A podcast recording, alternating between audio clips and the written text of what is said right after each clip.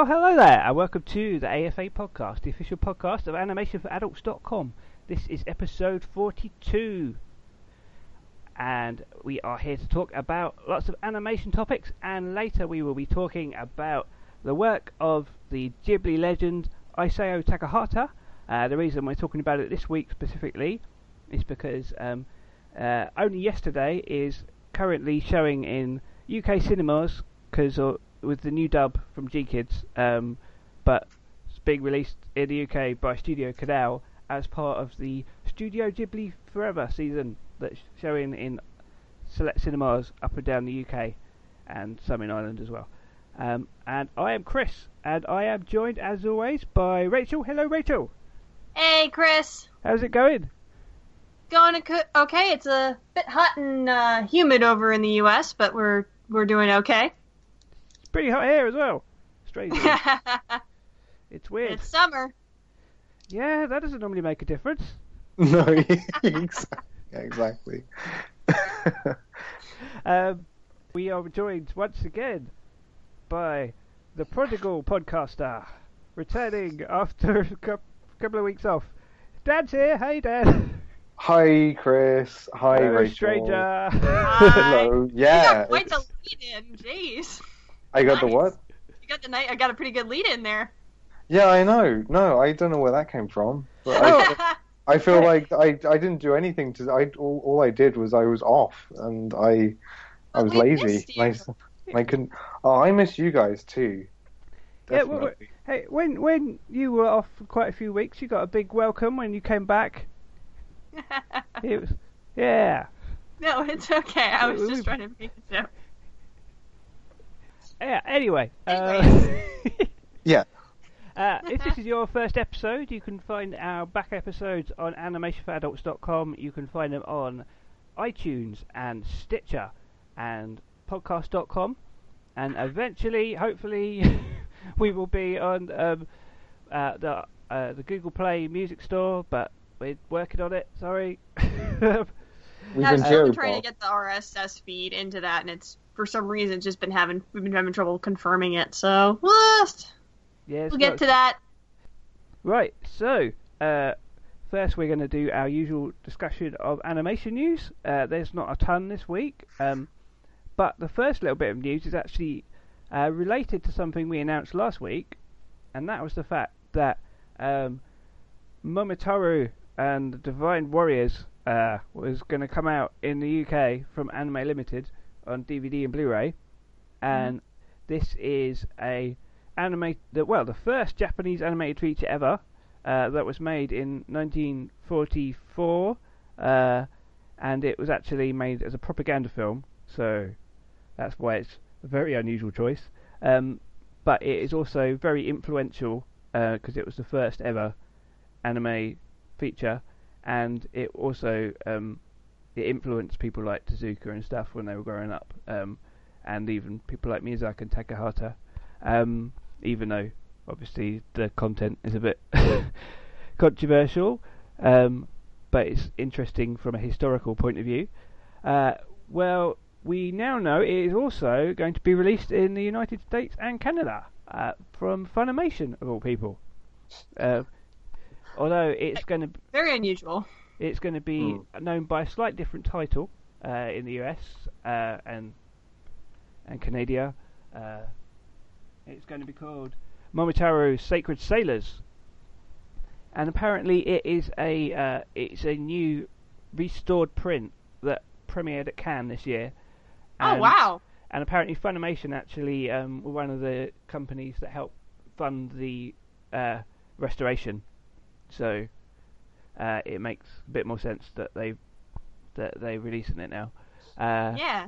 Again, it's it's a little weird. From the studio, but brought you Dragon Ball Z and One Piece. Here's some Japanese imperial propaganda from World War Two. a, a studio which is also like a little bit notorious for um shaving the edges off things for like a very you know uh the younger audiences basically right no, really. Less, less Oh, so. I mean, they they had to do certain things for television when they had you know they were doing Right. stuff for te- for TV, obviously, because there's only so much stuff that they can say. But nah, at least at least with a lot of their you know straight to. DVD uh, dubbing of anime, they've actually been keeping a lot of the original content in there. Oh, fair enough. Fair enough. It, either Yeah. way, I think it would be kind of interesting to see like how it's marketed. Yeah. Basically. Yeah, that's I that's the big about that. question mark. I think. I mean, I'm really. It, it is really interesting that we're we're getting this film in the U.S. You know, like obviously considering the uh, the film's background, it's you know very just like, huh, really, this is a good idea. But then again, it's just like we said before, it is an interesting piece of history. Of you know, Yeah. at least in terms of you know where Japanese animation all began. Yeah, I know in the UK it's coming out with like um like with notes and stuff by Jonathan Clements because you know I was going to say was yeah was it was it going to be Clements? Yeah. So Great. it'd be good if America got something similar, or you know, even just the same thing. I'm Uh, pretty I'm pretty sure like you really can't release a film like this without heavily historically uh, contextualizing it. Yeah, definitely. It's like those old like uh, Warner Brothers cartoons or whatever. Yeah. Oh yeah. Yeah. There's be, been the issue of whether they should be whether they should be released and whether they should be released with um oh is it wait on Amazon or something they released um a bunch of things and they they basically put like a disclaimer on saying that you know this is from an earlier time and Mm. and I think are, I think that stuff's great. I think it's much better than the Disney, um, you know, uh, party line, which is this stuff never ever happened. I don't know. Yeah.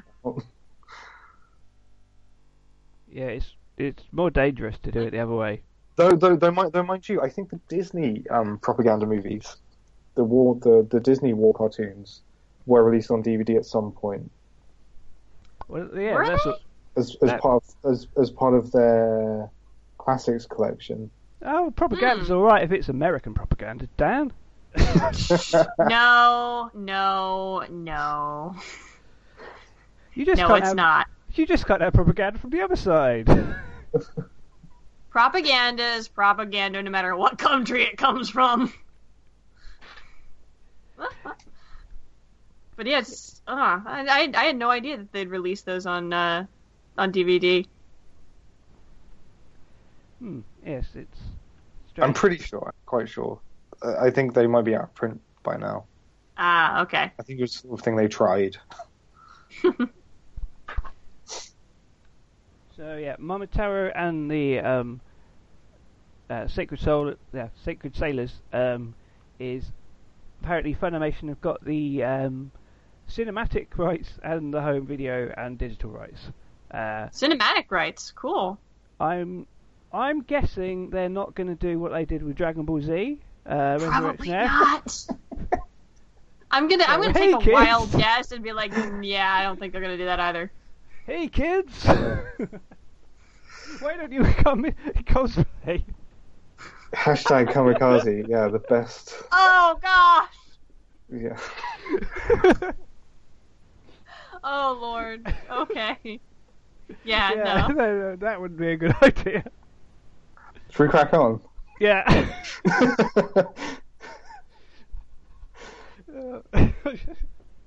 Sorry. Uh, Not sure what to say after that. no. Um, here's uh, other news that's happened this week. Um, so, how I know there's something that Rachael was very excited about. Oh gosh. See, I told you. Yep. Um, and I, I am also excited about, and that is the new Voltron reboot from DreamWorks Animation. Uh, it's going to be on Netflix from June the 10th. Um, uh, June the 10th, uh, 2016. And it is going to be all, uh, the first 13 episodes can be available on Netflix. And they have released some footage. We've seen some trailers, uh, but now we've got some clips as well. Rachael. Yeah, there's I how I don't know how you keep doing it, DreamWorks. I don't know how you keep doing it, but my God, you've created they've created something very beautiful here, and it's just like after at least com- in comparison to um that other Voltron remake that I tried to like and failed. This this seems like they actually it's like I I continue to see more and more proof that the people who are behind this particular series get it. They they knew exactly like the best parts of the series to keep in, the best to leave out, etc., etc. Instead of just trying to complete, you know, just purely redo this for just the nostalgia nostalgia value. But hey, well, that's still probably very much a part of it. I mean, I'm I'm I'm proof of that. But still, it looks like they're trying to do something creative with it at the same time, which is probably the best thing you could, uh, as a fan of Voltron, I could probably ask for. Because so, my God. um, one clip is basically the iconic Form Voltron sequence. Which they were already teasing way back before they were even released the official trailer, but still, it was it, it's it's awesome animation. Yeah, it looks it looks really good, and it looks quite quite close actually. I think to the original. Yeah, but pretty it, pretty darn. And then there was another clip that was more like the character dynamics, basically. Mm-hmm. Uh, with, and you see more of the 2D animation there, because um, it's a mix of 2D and 3D. Yeah, the, the, the robot and the lions, they're all the three dimensional uh, animation, and while all the characters, the heroes and support characters and villains are all in the the kind of Korra style 2D, and oh, it looks great. And then there's a third clip that's like a sort of how would you describe that one? Sort of a montage. yeah, it's a bit more of like a montagey. I wouldn't say a teaser because it's a lot longer than the original teaser was, but it's still yeah, it's more like a montage of like various animation clips that um take place within the series. Like we get to see a lot more like bits and pieces from the various episodes that will be released on June 10th, and that those vary from you know shots of the lions during action sequences, even action sequences with the main characters, like you know, and they're they're in their suits and they're kicking butt and taking names and just ugh. Just, it, it's one of the other reasons I appreciate the fact that the you know cast from Avatar: Last Airbender and Korra are involved with this series because not only do they give the this the series a really great look, but also that they know how to handle action sequences. By God, do they know how to do, do well choreographed scenes with just you know between you know one-on-one combatants and they're you know, even with the robots they're taking that a step up. It's just like ugh. Like i said you guys just keep hitting all the right marks. So i'm just really hoping that by the time i tune in on june 10th it's like it better i better see all of the what i'm seeing right now and more. Oh apparently one thing they've said is that voltron isn't going to be in every episode. You know what that actually seems like a, a better move Save the save the giant robot for when it's you know when it's appropriate. Instead yeah, well, of just trying to for you know coming up with a scenario each and every episode. It's like okay, well we have to have Voltron here because he's the name of the show and giant robots. Like you know that's all well and good, but I think if you're gonna tell a legit story, you can't have the robot just showing up every now and again. I mean, a lot majority of those action sequences that we saw, you do see the lions, but you don't see them form, form Voltron. No, it, it makes sense. Um, to just bring it in when it makes sense into the story. Uh, it's like the old style would have been. It has to be in every episode. It basically comes, title. It comes in like ten minutes from the end or something, and we use the same bit of animation every week. yeah, um, yeah. Those big good old days. But they don't need to do that anymore. No. I think they probably will. They'll probably reuse the they probably no. They probably will reuse the transformation sequence. I think.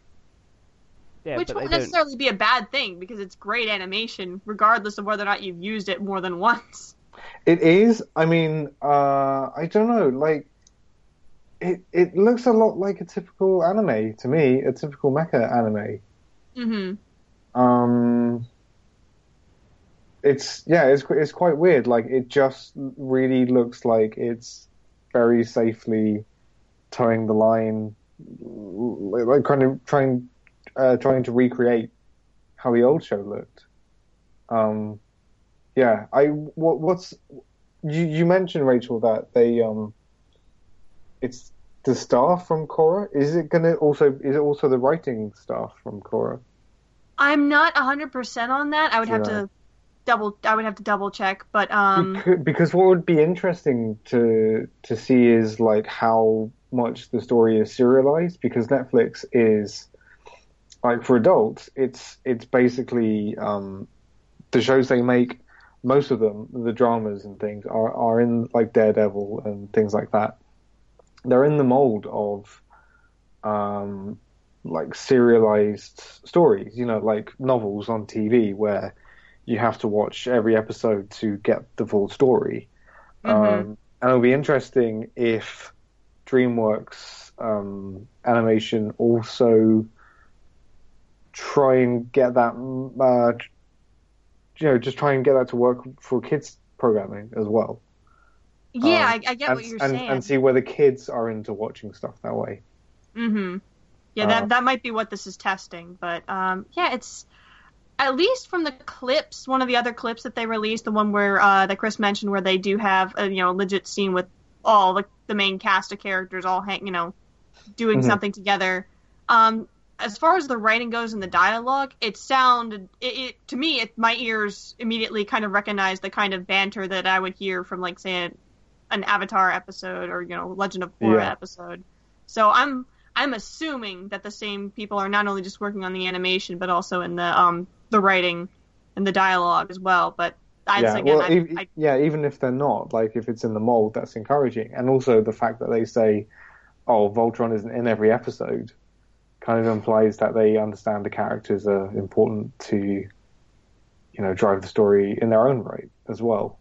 yeah, I don't know enough about about Avatar or um, Korra to tell you exactly, but I know they ha- it shares some writing staff and creative cool. people with it. So awesome. uh, and Then my like hunch was the- correct.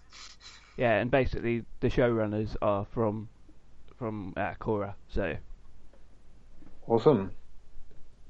so it's yeah promising, definitely. Very very promising. Like I said, I I'm I'm counting down the hours, minutes, seconds till June 10th. And there's a villain. There's a villain who looks like Mumm-Ra in the trailer, in that most, recent trailer that I saw. oh, um, oh, that, the, oh, God, I forget the character's name. If if it's the same character, um, that was the original bad guy, uh, in the in the old show. But he's also, but I, I recognize the other character with him, the the old witch-looking character. I mean, I'd recognize her anywhere from the old show. So it's just like they're bringing back, they both her and the other guy back, and it looks like they've given them was a really awesome redesign. If this So- turns out to be really good, I really hope out, uh, Universal don't screw it up with this, since they've um, since people have been saying it might be the end of the Netflix deal with DreamWorks now that Universal bought them. Oh God, please no! Don't take don't take Voltron away from me or anyone else. We finally have some. We finally have people who look like they can do it and do it right, and just no, leave them alone. Hopefully it'll be a big hit, and then they won't want to. All right, better hope so. So that means everyone listen to this. You better watch it come June 10th, so we can make sure it stays there. So yeah, uh, by the time by the time our next episode comes out, uh, Voltron will be up. So Yeah, yeah, and you'll probably I'll probably have marathoned all the episodes by then, so I'll be able to ne- next episode I'll be able to give you guys my full opinion on the all the episodes. So I'm, look I'm forward to try, that. I'm gonna try at least watch the first one because it's an hour long. Uh, so I'm gonna watch the start at least. all right, awesome.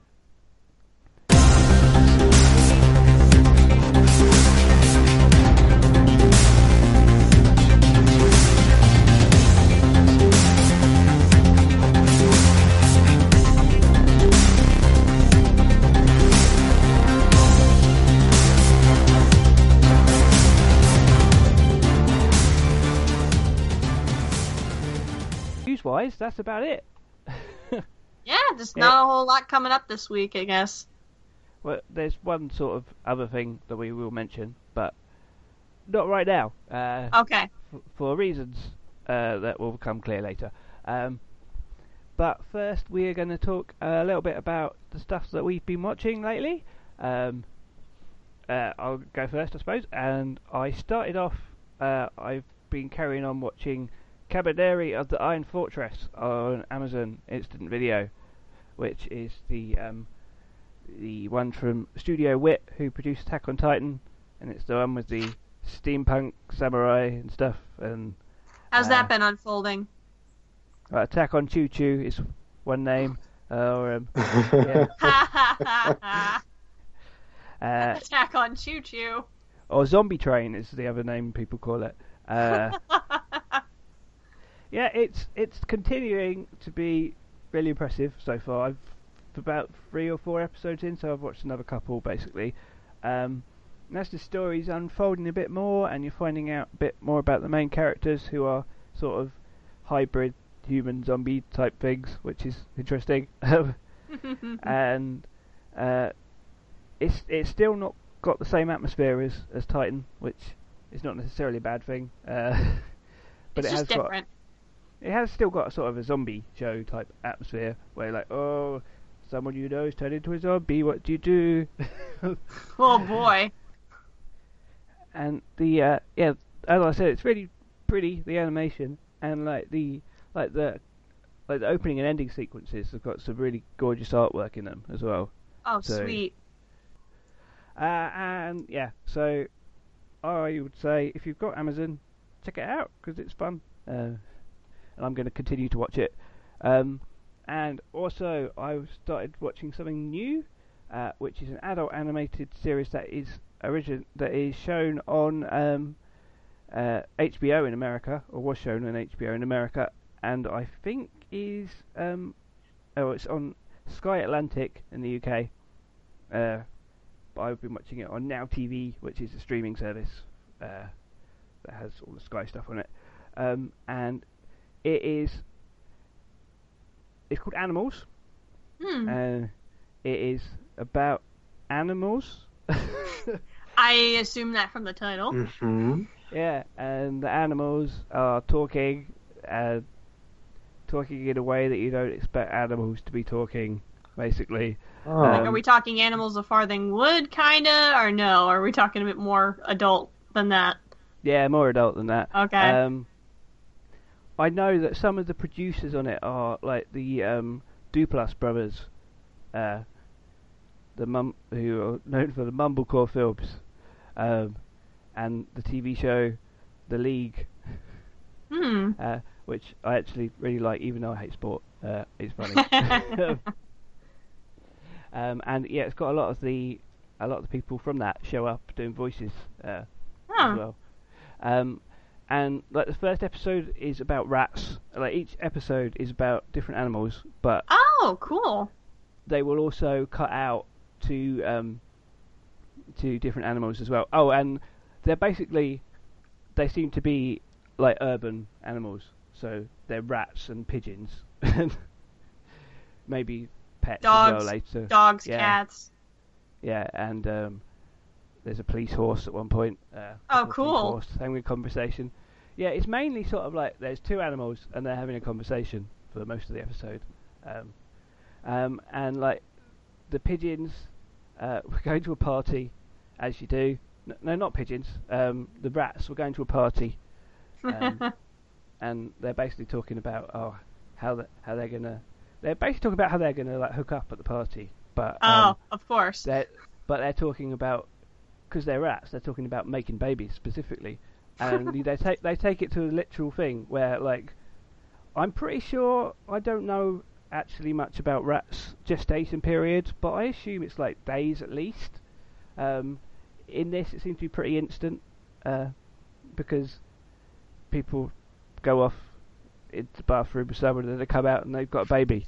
You've got a little baby rat. yeah, I Um, think that's that's a that's an exaggeration of how quickly rats can have how they can reproduce. So yeah, I think that might have that might have been done for a joke. Yeah, and part of the part of the joke is that uh, like one of the babies grows up like during the course of the um, course of the um, uh, episode to Ah, create to create an awkward situation um, with one of the characters. Um, but it's it is sort of there is a way that it's kind of linked with Sausage Party in that it's like ah the animals said a swear ah, Mm, mm. but Whoop-de But freaking it's- do. but it's also not it's not the same type of humor at all either because it's more like it's sort of I can't I Does it I- matter that they're animals? I mean, do you think it does? Do you think what the comedians are because it's it's like it's, it's semi improvised, isn't it? Oh, that makes sense. I didn't know that. Yeah. Uh, but um, yeah, it's the whole point is like animals talking like you don't imagine animals. I think you know they're talking like just people, uh, Mm. but they talk about things that you know animal things as well as human things.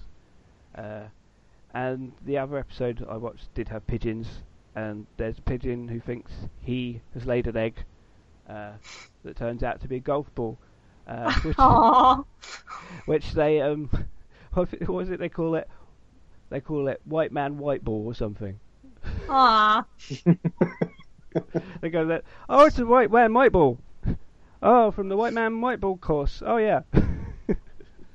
yeah. Uh, so it had its moments. There are bits that like I at one point I was thinking nah I don't really think so, but I sort of went nah give it a bit get a bit more. Uh, I will say that animation's pretty rough. Um, it's obviously uh, Dan you said it's from Starburns, but uh, it doesn't look like doesn't look as good as Rick and Morty. Rick and Morty at all.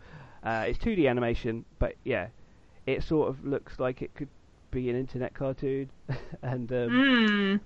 Yeah, it's one it's one of those things. It seems like where the voices at the start, and yeah, yeah, and it's um, like they don't even bother animating lip flaps. Um, I know they're animals, so it doesn't really make sense. So you can get away with it. But so in that way, it is a little bit uh, Tales of the Riverbank. yeah, obscure reference of the week. um, but yeah, it's it's all right. Uh, it's not amazing. It's Kind of middle of the road, middle of the road kind of show. Yeah, it's Like got some of the good bits to it, but it's just kind of you know pick your preference. Yeah, I'll probably watch some more because I think there's only like eight episodes, uh, so and there's enough moments in it to go. Oh, watch some more. Um, but it's interesting because I, I wrote an article recently about um, about animated sit- sitcoms that um, weren't so weren't so successful as things like um, uh, Bob's Burgers and Simpsons and Family Guy, and I wrote about um, an an HBO one uh, called Life and Times of Tim, Hmm. and I actually really enjoyed that show. Um, That has a bit of a cult status. That one. yeah, it's it's basically it's it's kind of like an animated Curb Your Enthusiasm type thing in the type of humour. It's like oh awkward situation after awkward situation, and also that animation wise wasn't very shiny. It was, but that was part of the aesthetic of the show, I think, and it Mhm. worked. So Yeah, I it's not as think good as that. I, I, I think the thing with like these these shows, and we've said it before, is is like it's not necessarily if the animation's amazing, it's if it's being used to uh, like a, an interesting effect, a bit like Don Hertzfeldt films.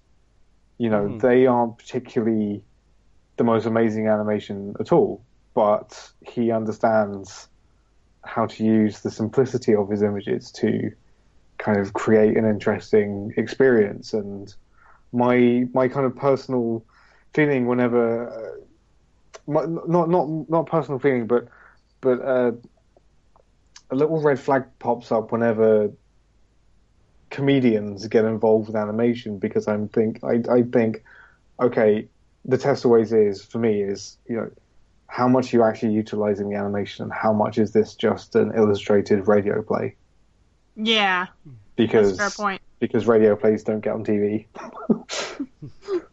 basically Yeah. You know, you know that kind of applies to a lot of the HBO animated series that have been of the more recent years. Because I was thinking, no, there hasn't been that much animation on HBO, and then I thought, hang on, there was the Ricky Gervais. They did the Ricky Gervais podcast, As- Oh yeah. as- oh yeah. Do you know what? I think that- that was actually quite good. I, I, I quite liked that one. That No, kind I'm- of I'm not- added something. The I'm animation not of saying I didn't like good. it, No, sure, sure. but that is exactly what it was. It was like Yeah. here is is the joke is audio, but they added nice animation stuff to it. So Hmm. yeah, I like I like the animation on that, and yeah, Karl Pilkington for the world. Uh, Karl Pilkington for the win, even. And the world. I well, maybe not the world. That would be a bit Yeah. scary. Uh, Him and his perfectly bald round head. yes. Uh, so, Animals is okay. Uh, not amazing, but you might want to check it out, especially if you like uh, the League and stuff like that. That kind of comedy, because it has a lot of the alumni from that and other similar programs. So, It's my understanding that the series has quite a few good like uh, comedy comedy peeps in it. Mhm. Like you know, um, of the current like alternative scene in America. I think Dave. I, I'm pretty sure I saw David Cross and um, ah, my goodness, uh, Bob. Um, Odenkirk. Odenkirk. Yeah, I'm pretty sure they were in it at some point. I'm not sure. I don't know. Don't hold me to that. I'm, I'm just checking the IMDb page so I can. Ha ha ha ha. Uh, I think I think I will check it out though. It sounds uh, it sounds interesting. Yeah, how long are the episodes? they're, they're like half hour, twenty minutes. Uh, Oh, really? I thought I thought they'd be shorter. No, no. Um, yeah. HBO like the shortest they do is like half hours, right? Yeah, well, yeah, because most of the shows on HBO are, are are very long. I mean, case in point, Game of Thrones is always like an hour each episode. Mm-hmm. But their So it's comedies are like half hours. Like yeah, they're, they're Silicon those are definitely shorter. yeah, like Silicon Valley is half hour. Yeah, because comedy, you you can't take comedy like that. You can't stretch it out to fit a whole hour. You have to keep it condensed.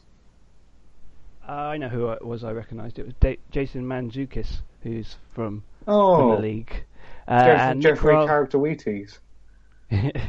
and Nick Kroll from the league as well, and Mark Duplass, obviously. Mm-hmm. Jon Lovitz, Danny McBride, Jessica Chastain, yeah. Aziz Hmm. Ansari. Yeah, quite a Okay, lot of people. okay. Yeah, so all your favourites. All your Yeah. favourites. Oh, Scott Aukerman, that was the other one. Hot like, sauce hey, I- Yeah. and, yeah, uh, Marc Maron. Yeah. So, is it Adam Scott? Lots of people. Oh, okay. Aw. Adam Scott's on it. I'm- Justin Roiland. Justin Roiland's in it. So, Okay, of course he is. okay. I I, wouldn't be am surprised. see. Yeah, th- yeah. This is this is probably why I'm selling it. you're you're definitely selling it. Yeah.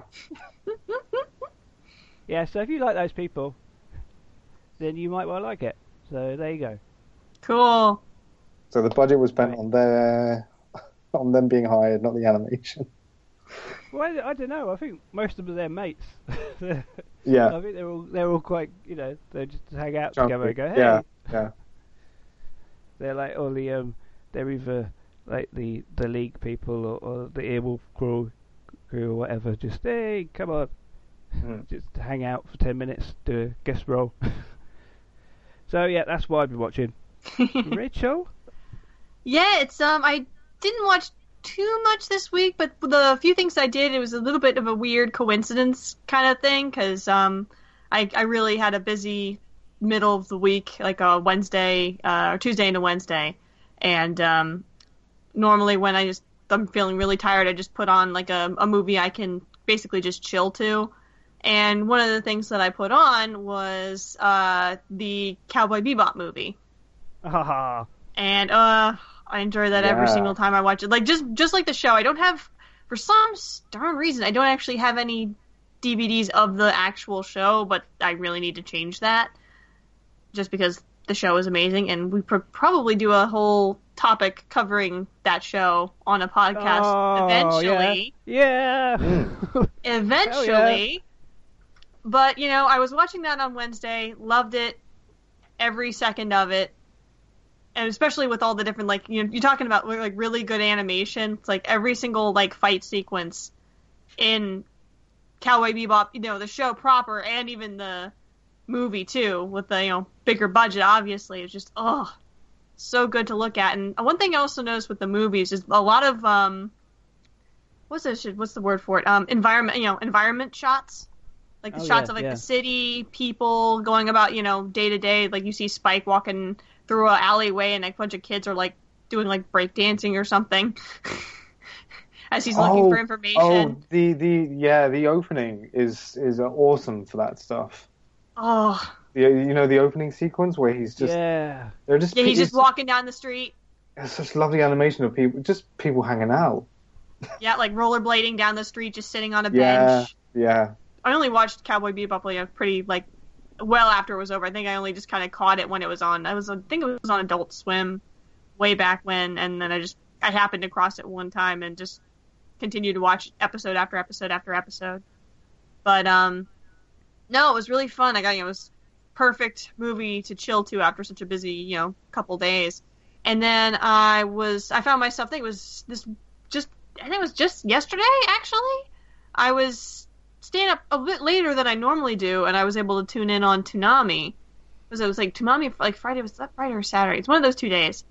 I was found I was staying up a bit later than I normally do because I and I normally never stay up for Toonami because it comes on such really late time. But it's I just found myself watching it at that time, and I got to watch another uh, Shinichiro Watanabe. Uh, Ah, Champloo! Yes. um, it was uh, they were playing the um, what episode were they playing? I think it was the the last half of like one of the later two parter episodes. Um, what was it what was it called? Elegy of Entrapment, I think was the name of the episode. It was the one with the um the blind Enka singer who's also an assassin. I think I've seen that one. Yeah, that's that's that's one of the later ones. It's kind of like it's not directly tied to the plot of the overall story, but it's definitely has shades of it because at the this this woman who ends up temporarily joining uh, the trio on their journey um, is uh, supposed to be stopping them from continuing on because there's a whole like cons- governmental conspiracy thing that's like, oh, we need to find the person that Fu is looking for, et cetera, et cetera. But we can't let them actually contact them contact this person that they're looking for. So we have to kill them, and so we send in this uh, this apparently blind Enka singer who also doubles as, as an assassin. Ah, like Zatoichi. he's he's blind, but he's a triple R bastard. So it was good. I haven't seen um I haven't seen the dub of uh, Champloo in a long time, and I forgot how. I mean, I shouldn't have been surprised because I mean both both uh, Cowboy Bebop and Champloo had really good, uh, really super good dubs. yeah, Steve Blum. Mm. oh, I know. So, kind of ironic. It's like you, you, he plays. Because I know he plays uh, Spike in Cowboy Cowboy Bebop, and then Mugen and uh, in Champloo. And if you really look, put those two characters right next to each other, it's like one's really kind of like you definitely one was definitely inspired by the other. You can't you can't tell how disappointed I was when they didn't cast Steve Blum as Space Dandy. I was like, no, Space Dandy should You- be Steve Blum. Who's You this idiot? they broke the trend. They're like, "Ah, damn it, damn it, Funimation, what are you doing? That would have been really amazing now that I think about it, because I, I still need to watch Space Dandy. I mean, only only really seen a couple clips of it, but I I've been that's now that I've been watching like all these other Shinichiro Wat- Watanabe stuff. I'm just like, you know what? I haven't watched all that much of Space Dandy. I think that's to be that needs to be the next thing on my list after Voltron, just to start watching that and then get my opinion on that. It's it's it's like a um, yeah, it's it's crazy. but it's um, it's really interesting from an animation point of view, and hmm it's yeah, it's kind of got similarities to Fooly Cooly in the just it's animation animators let it loose basically. Oh, cool. So I I think it's worth checking out. As, Definitely. All right. as I've said before, I somehow have not watched all of Samurai Champloo, even though I own it. And I think probably the fact that it's on Toonami now in America gives me an excuse to watch my box set and do a review of it. so You should. You totally should. spoilers, it's going to be a good one. yeah, how many? I forget. Like, did you say how many episodes you'd watched up to in the in the show? Because I know there's not there's not a whole heck of a lot of episodes to it, but I'm there's a good few. I assume there's 26 episodes. I don't know. I I don't know how far I've got. So better Mhm. start again, hadn't I? Yeah. Well, Oh. fortunately, it's one of those kind of shows that you can not you can not watch for like maybe years on end, and then you just watch it again. It's like, oh, I can get right back into this. No, I'm just going to start from the beginning. what a shame. Oh dear. Oh no. I'll have to I don't think it's going to be that that bad that much problem because it's it's such a it's such a fun show to watch. Yeah, no, it's really not going to be a problem. Any excuse.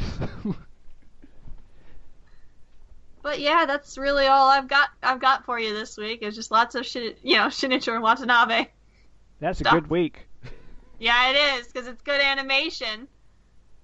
Yeah. Great animation, great great acting from both, you know, the Japanese actors and the you know dubbers. Just what more can you want?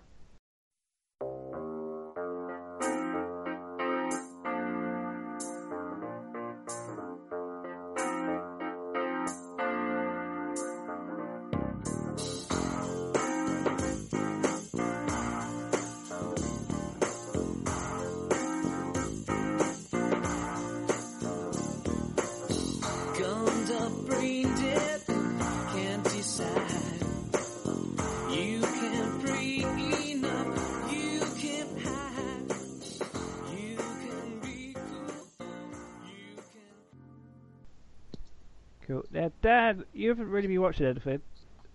but Um, I'm trying to think if I've seen anything. Do you know, I, I, I tried, I started, I, I've started watching lots of things. I, I started trying to watch that new Nickelodeon show, The Loud House, oh yeah, yeah. and I watched some more Powerpuff Girls, and I started trying to watch Harvey Beaks. And I know they're only like 10 minutes. I was gonna say. but I didn't manage I, it. I got no time for this. I didn't manage it. I think, I think what it was like, I Eleven started, minutes. No.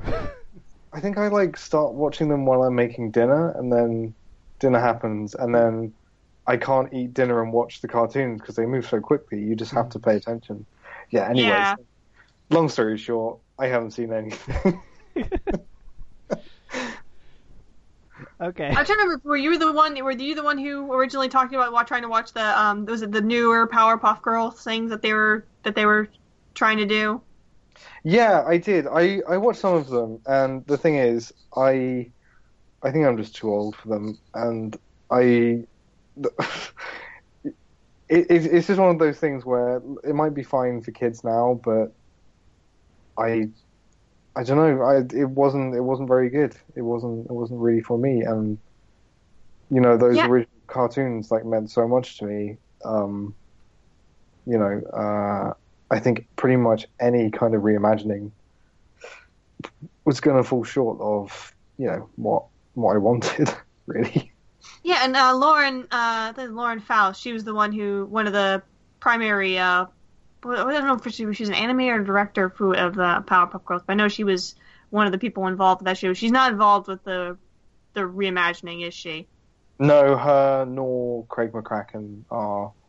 Um, it's it's pretty much just a thing where it's like it's now a Cartoon Network property, and they're going to reimagine it as they see fit, Ugh, yeah. which is which is fine because and they're they're allowed to do that, and you know that's been happening to Scooby Doo and lots of other Hanna Barbera stuff for ages. hmm Um, it's just uh, it's just past my time. That's all. that's fine. Yeah. But do reboots it. don't have to suck. I mean, look at Danger Mouse. No, they, they absolutely no, they absolutely don't. And in actual fact, the Powerpuff Girls like they they did a special like two years ago called Dance Pants, and um, uh, or Dance Pants, which is probably how you meant to say it.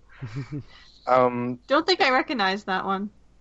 it was great. It was like a CG um like special, and it was kind of like limited CG animation. Like it kind of looked like a David O'Reilly kind of thing, and it was really like a really bold like redesign of all the characters, but it was really not well received, and Mm. so they went the safe route with the actual new show, and they kind of, you know, went back to the old designs a little bit and tried to recreate something that was more familiar, rather than take it in a new direction or anything like that.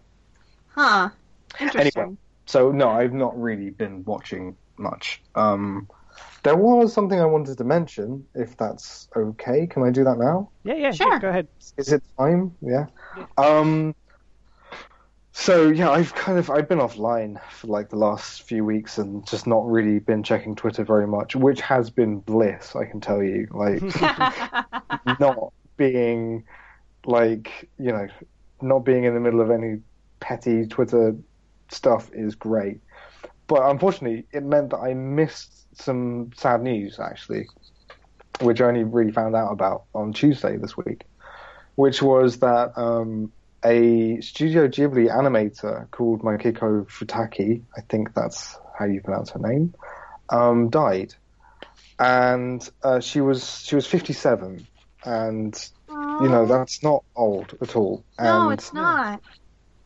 That's horrible. in her in her career, she actually animated some really quite iconic scenes in Ghibli movies, and um, like telling a little bit like of a personal like story here.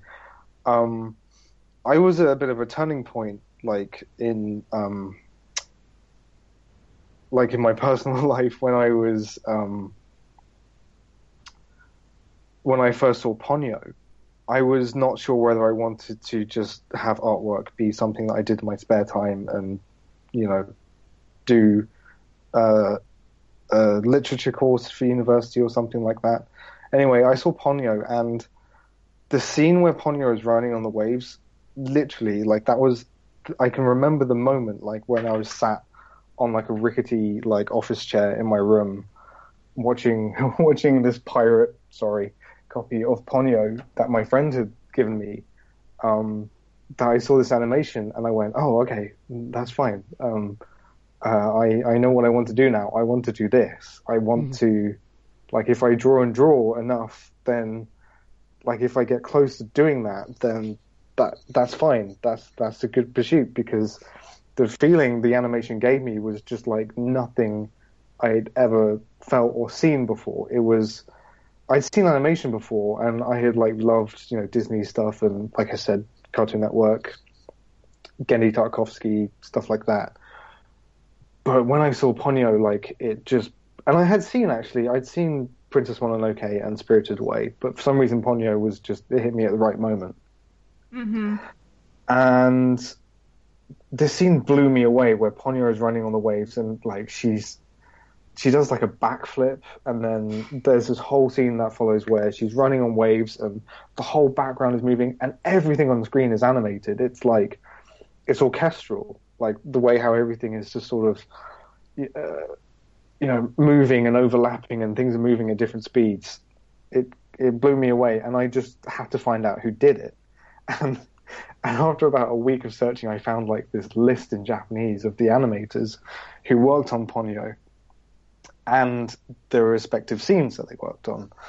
And I like struggled and I kind of managed to translate it for myself. And I was like, oh my God, I have a name. I know who did this scene. And from there, I was able to like find, um, like the rest of her scenes and I just kind of fell in love with her stuff.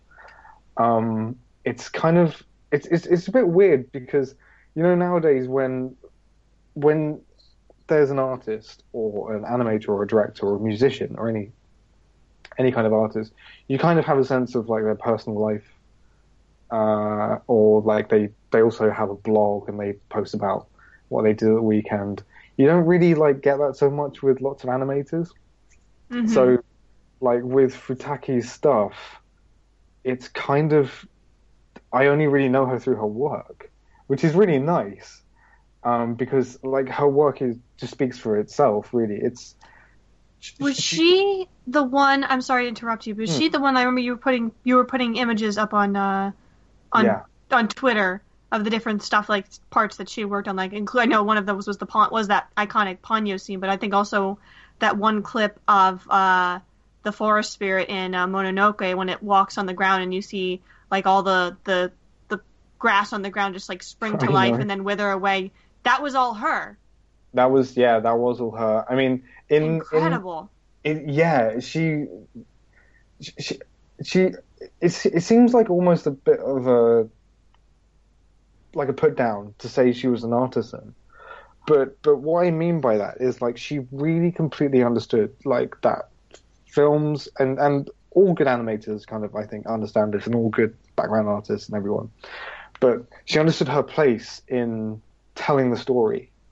There was nothing about her work which was like trying to show off and you know put herself before the film which is what you can sometimes see in in uh in Japanese animation actually you can see a scene which is really trying to stand out and the animator Mhm. trying to do something um you know with a personal like streak to it but her stuff was always really really on model and just it, it was exquisite, and she, she basically she had a, I mean, she was one of like Miyazaki's favorites actually. Oh, really? She had a great. She was always so. Animators also tend to be cast to particular scenes, and she was always like doing pretty much if there's a bird in a Ghibli movie and it's beautifully animated, she probably did it because she was uh, an expert on birds. And as you were saying, Rachel, like with the um, scene in Princess Mononoke, um, like any plants or flowers, she probably drew. Like um, the the scene in Totoro where they have the little shoots, and oh, right. they're doing they're doing like the sort of the the sort of like uh the summoning dance and the yeah, giant where that tree, the giant tree comes out of the ground. yeah that's hers Oh wow. So she like really and, and and the thing is like if you pause like the the, the films each frame is just like such a complex like uh need like almost needlessly complex drawing of a plant. She you could tell she really really uh loved but in some ways more importantly observed nature and really brought it like to the screen in a really honest way, which isn't like, which isn't. I mean, she she obviously she obviously simplified her drawing somewhat, but they're not really cartoony. I mean, another one of her scenes which I love is um, in Laputa, Castle in the Sky, the scene where um, Pazu uh, comes down in the morning and opens the cage where he's keeping all these doves. Oh, yes. I mean, that scene, if you look like at the individual drawings, they're these really delicate, and I mean seriously delicate uh, uh, drawings of, of these doves, where she's sort of she's making sure that each each each feather is properly tapering in a very gentle uh, in a very gentle way, and they move exactly like birds as well. They're not all necessarily like graceful heavenly things. They're a bit like they're a little bit vicious when when Sheeta's like got got a handful of seeds and they're all sort of like pecking her hand and so she she she really understood like the complexity of nature um, in the way that I think people kind of understand Ghibli mu- movies to be able to do, where there's like a fury to them and a beauty to them. Like another another thing she animated was the um, the forest god in Princess Mononoke, the uh, the giant blue thing that uh, Oh. that you know um, like a titan that sort of moves Mhm. moves through.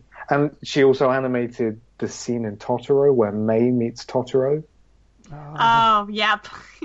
So she has that under her, her belt. She has um, at the start of um, Kiki's delivery service where she's just sitting there and the grass is blowing. this woman was amazing. yeah. I know. Like these so- are like some of the more iconic like scenes out of the like each of these Ghibli films. Yeah. yeah, and That's and so I- cool. Yeah, and so sh- sh- so um as I was sort of like getting to getting really getting into animation, I was kind of getting to learn um different animators and everything.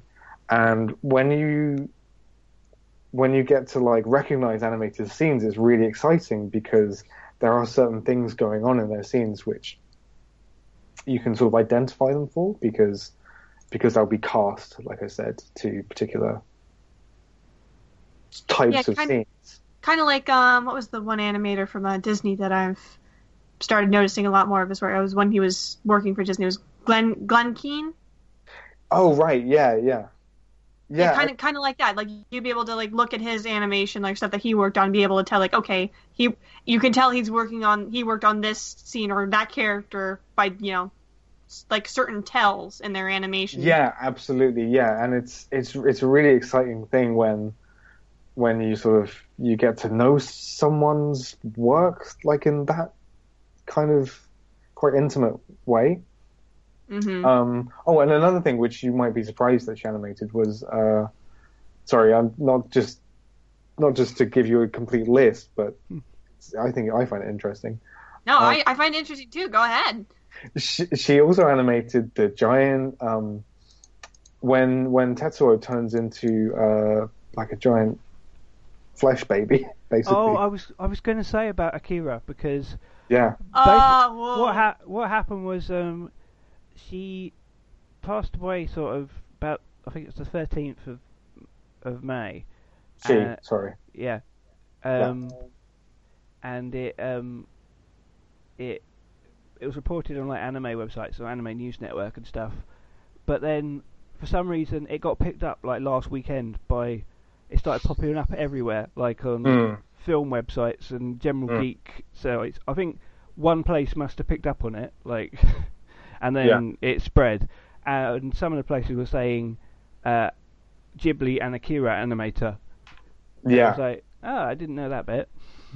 No, no, no. I, I didn't know that actually about her um, until like a few years ago. And but when you see those scenes, you go, oh yeah, she's sort of like moving things at different times, like the way she does.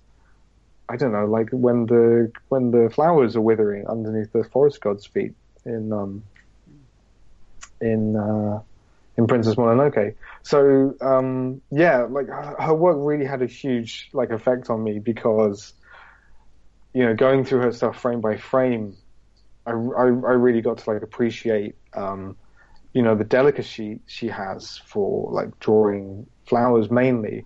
I think that was really her, her, her strongest suit was realistically like in, in, in, in a, in as realistic a way that animation can, can manage to depict like the wind just blowing, blowing gently over plants and things. And, um, anyway, so she was easily one of my all-time favorite animators.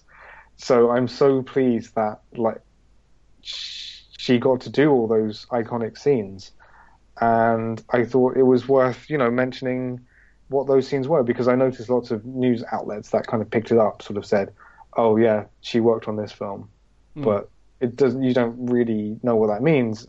I don't think unless you you know, you'd just be doing guesswork about like what what she did. Especially if you know, yeah, exactly. If you can't like what you how you explained how you can link her work to certain bits of animation, like all the different moments that you said that she animated. Those are really impressive. If you really look at it, it's just it's it's it's incredible.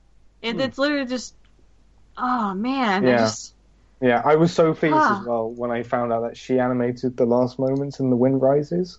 Oh right. that was her too. Oh my god. Yeah, so like the scenes where basically um, the main character's like, you know, in the weird sort of grasslandy heaven place. Uh, yeah, and had talking to his one mentor yeah, character. yeah. The, those last like thirty seconds, I think, are her.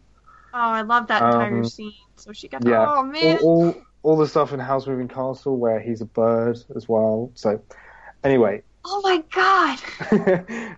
so I, I I was actually really really sad when I found out she had died, but looking back through uh, her her career is I, I can't help but just be uplifted by it because that's what her scenes kind of gave me. They were just always the best parts in those movies for me. Um, and um, one scene that is probably like her most realistic scene in terms of just the sheer amount of detail was in a Takahata film. Um, oh, and she didn't often actually work with Takahata. She was more sort of like Miyazaki's um, fave, I think. But yeah, you mentioned that earlier, and, and given her ability to draw aspects of nature really well, I can kind of see why. Mm. Um, but in only only yesterday, she animated the scenes with the safflowers. Um. Oh my gosh! I'm sorry, I keep saying that just all the time, but just throughout And- this conversation. But it's so cool. And in and in the making of only yesterday, um, which I'll I'll send a link on the show notes to. Um, there's a great little bit of footage of her actually picking the safflower herself, wow. barehanded, to What? really feel the texture. Oh, and then spending like a year just drawing them. Um, and I think it paid off. no, yeah, at least definitely, especially in that scene in the movie where they, you know, they have that long, that long, nice sequence where they're showing you, you know, how they're going about picking them, and it's just. You, you you look at those flowers and it's like I, I remember when the first time watching this that movie I'm just like wow those are just like beautifully animated like they're so detailed and everything and it's like now I know why now I know who to you know thank for that that's incredible yeah, I'm I'm I'm kind of pleased that I'm under quite unfortunate circumstances. You know, I'm able to to sing her praises really because um, animators being quite like humble private people, you wouldn't usually hear this stuff. So so there there there it is. Check check out her stuff and I'll I'll um I'm gonna write another little article I think for the site Oh, uh, cool. and and actually include some of the scenes if I can as as gifs or, or as video Mhm. links that'd be fantastic because I really I really want everyone to know about her. no Well- it's it totally should Yeah, thanks so much for that. That was really, really enlightening, and I think paid fitting tribute to an awesome person. agreed And also segues nicely into our main topic. That was why I ended with Yeah. the yeah. Yeah, nice. Yeah, she worked with Clumsily- Takahata who is our clumsily who is our pointing. topic pointing Yeah. out. yeah. See, we we get we're we're we're professionals at this now. We've been doing it nearly a year, so yeah.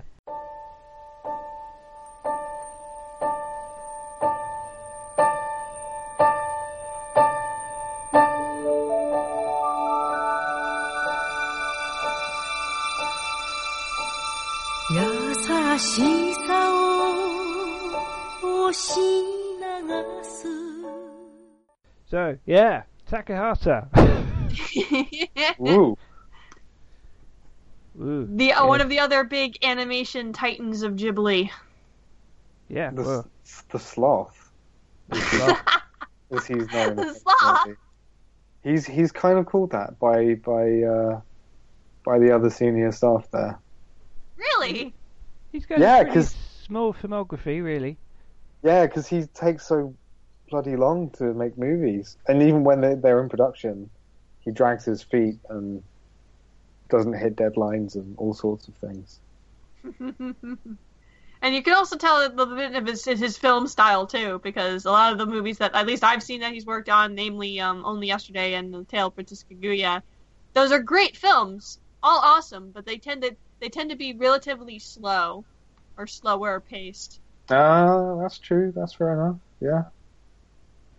Doesn't mean they're not entertaining or beautiful to look at, but just it's No, that's you, that's you, true. You sit down for one, you you you're in for a bit of a long haul. Yeah, they kind of demand a whole afternoon. Yeah. Um. So I think the first time, first film I saw of his, I think would probably be Pompoko. Uh, All right. when it came out on DVD from uh, Studio Canal the first time. Uh, That was the one with the raccoon dogs, right? Yeah, the raccoon dogs and the yeah, and the, the thing that everyone has to mention. Uh, The You know- Tanuki. yeah, yeah, That's a a raccoon raccoon dog. yeah. Um, I think that was the, my first time watching a Takahata film. Uh, and yes, it was a different experience from Jib, uh, from a Miyazaki film, that's for sure. Uh, Definitely. and it was I remember being quite surprised that Disney had dubbed that one. I was like, oh, because it's a different film indeed. Um, and I haven't. I have to say, I'm I'm not quite as up to date with him as I as you are, and I haven't seen all his films. Like I haven't had the chance to see only yesterday as yet, but I have seen My Neighbours the Yamadas.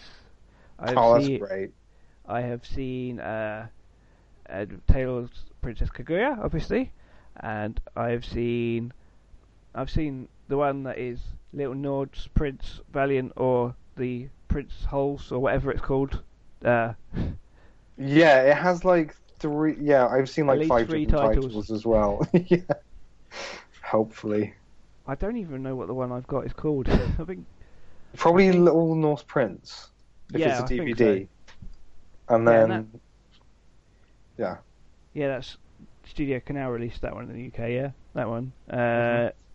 that's and black Disco white. actually Discotek in the US Mhm. um, released uh, a new edition of that last year with a new commentary and some really really great um, like ar- um, archive uh, photographs and like production materials. Hmm. I actually imported it. It's really really love. It's really well done. Cool. and I have also seen uh, half of uh, the first the first ep- half of Panda Go Panda. Oh yeah. oh, mm. that's that's fun. I love that.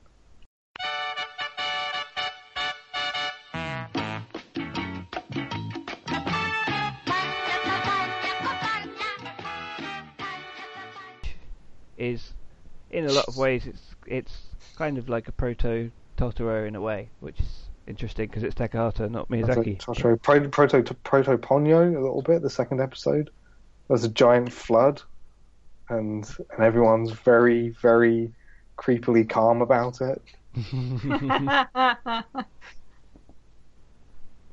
and I have also seen Graves of Fireflies. Uh, yeah. Yeah, that Um, is that's the one of the films like I've I've been making a list of the films that uh Isao Takahata has done that I haven't seen yet to see if um you know what I should watch first. And Grave of the Fireflies is the bottom of my list because I will see it but I'm very nervous about watching it because I've I am well aware of that film's reputation. It's I know it's great. It's beautiful to look at but it's very emotional very emotionally gripping and It- will it- tear your heart out It is good, but it will ruin your day. Uh, Yeah, there's that's- not that's- good time to watch it. Yeah, that is that's the one reason I'm like I'm kind of holding out on it. Just like I've got to be in the right kind of mood for to watch a movie like that. I mean, or watch it on a day where you're feeling great, and then it will only kind of bring you down to like a semi-bombed sort of state. Wow. watch it while drunk. See what happens. Oh, don't! know. You'll see the end of the bottle and the beginning of a new one. I think happy drunk. Watch it when you're happy drunk. a a club. yeah. Um. yeah.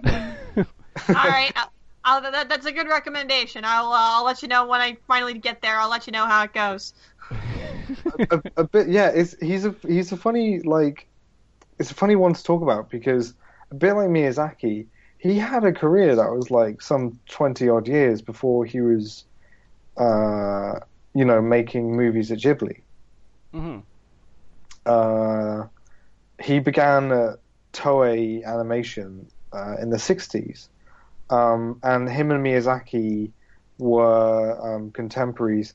He was slightly Miyazaki's senior, I think, by four years or something. hmm Um, and he was, um, he's actually like a really intellectual guy. I mean, if you were going to sort of draw a comparison between uh, sorry, a contrast between him and Miyazaki. If Miyazaki is someone who who is about instinct and uh, things like that, Takahata is someone who really starts with research, and he's he's quite academic in his approach. Um, he has like a background in French literature. And, oh, cool. Yeah, so he's he's really like a really well read, um, intellectual guy. He does, and also he's he's known because he doesn't actually draw himself. He doesn't. Yeah, No, that, it- that's really interesting.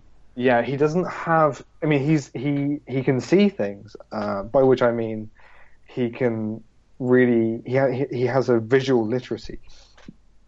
You know about him, Mhm. but his actual technical um, skill in drawing is quite simplistic. Hmm. um, which allows him, which which actually makes him a lot more like a live action director than an than an animation director. He sort of like coordinates other artists. Um, he, you know, he he, for example, doesn't really draw his own storyboards in the same way that Miyazaki does. It's it's such a contrast with Miyazaki, Yeah. who who basically like I will draw half this film.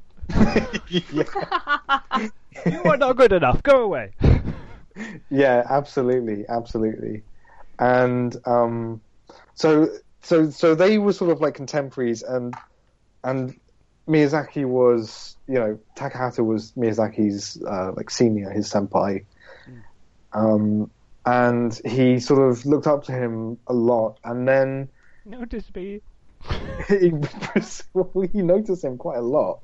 In fact, he sort of like really did notice him. He took him under his wing, um, and the first thing that they worked on was, like you said, Chris, the um, the 1968 movie. Um, I like calling it Horus, Prince of the Sun. Uh, the full title, like the literal translation, is "The Great Adventures of Horus, Prince of the Sun." hmm and that was actually a really important movie in anime history.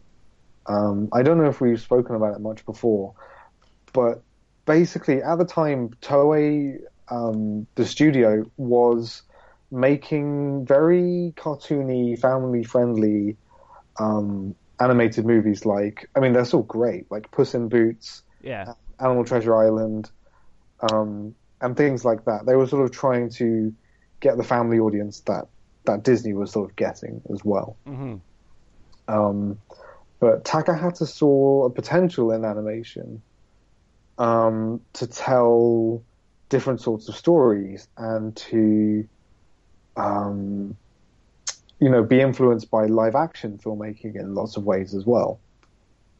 And in many ways, it's been said that Horus sort of sets the tone for where Japanese animation went from there. Because without that movie, which has some, um, it has like thematic elements which are slightly tricky and um, it has you know very uh, not not not violent but really um, really exciting action, the sort of which you haven't really seen before in in animation like or or Japanese animation. Um, so like that's where he really kind of began in terms of like his his directing uh, career, um, and he didn't actually direct another um, feature movie for a long time. Um, he, he didn't actually direct another feature until 1981. Well, Um, that's kind of because Horus was not a massive hit, and in many ways, the studio sort of sent him not not entirely packing, but you know, put put the brakes on him a bit because he was not really uh, delivering the sorts of films that they wanted. Um, and then he works in TV. Um, you know, yeah, he, didn't he, didn't he, he- work on Lupin the Third with uh um with I think Miyazaki was also involved in that. Well, they they Mhm. worked they worked together on that.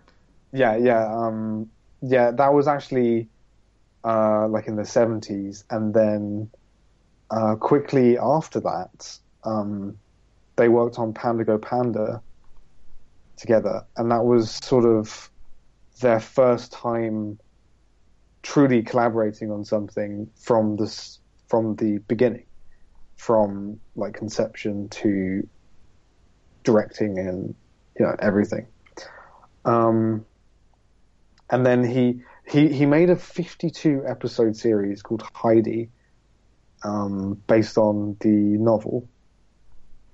Mhm. Um, and I've only seen like a few of them.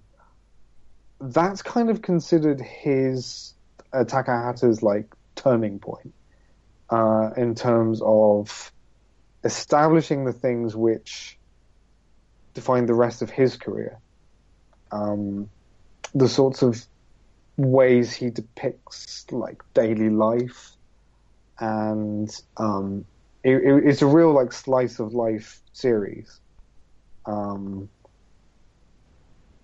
and the way he sort of depicts quite quite naturalistic moments, the sort of which you you sort of see in Only Yesterday a bunch. Um, yeah, and I, I've, I've I've not actually I've not seen that, and I really really ought to. Um, and then uh, th- so throughout this time, him and Miyazaki were sort of you know friends and colleagues, but pretty much after then, him and Miyazaki began to sort of part ways a little bit. Um, and Miyazaki tended to, so Miyazaki went off and made Future Boy Conan, which was like his first big directing gig. Um, uh, like, like, like establishing his, uh, his directorial, his, his directorial voice and Takahata read and read and read, and I think that's kind of what he does most, really, because, like you said, Chris, he's not like the most prolific director, especially compared to like Miyazaki. Um, Yeah, like you said, he takes he takes a little bit longer to make and complete his projects, yeah, yeah. regardless and of what they are.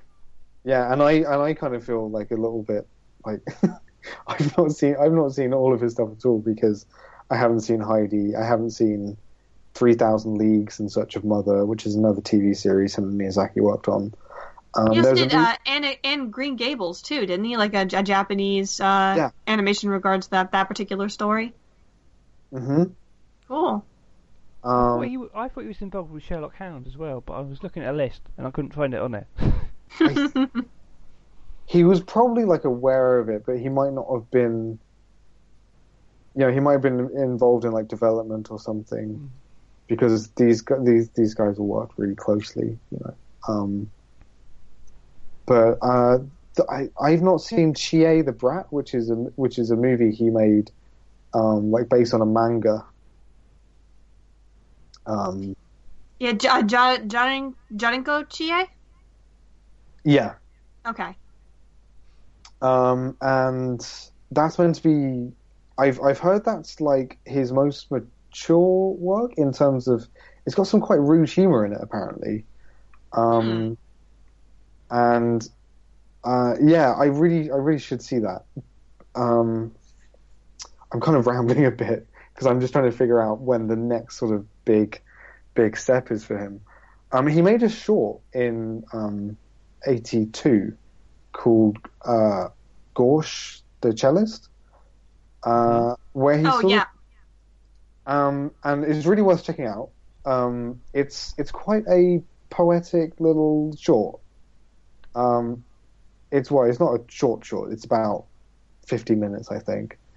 Um, just about a cellist, and there's a there's a cat, I think, and another animal, of course. and it's quite folktale really. I think it's I think it's based on a folk tale, Okay. um, and that's quite interesting.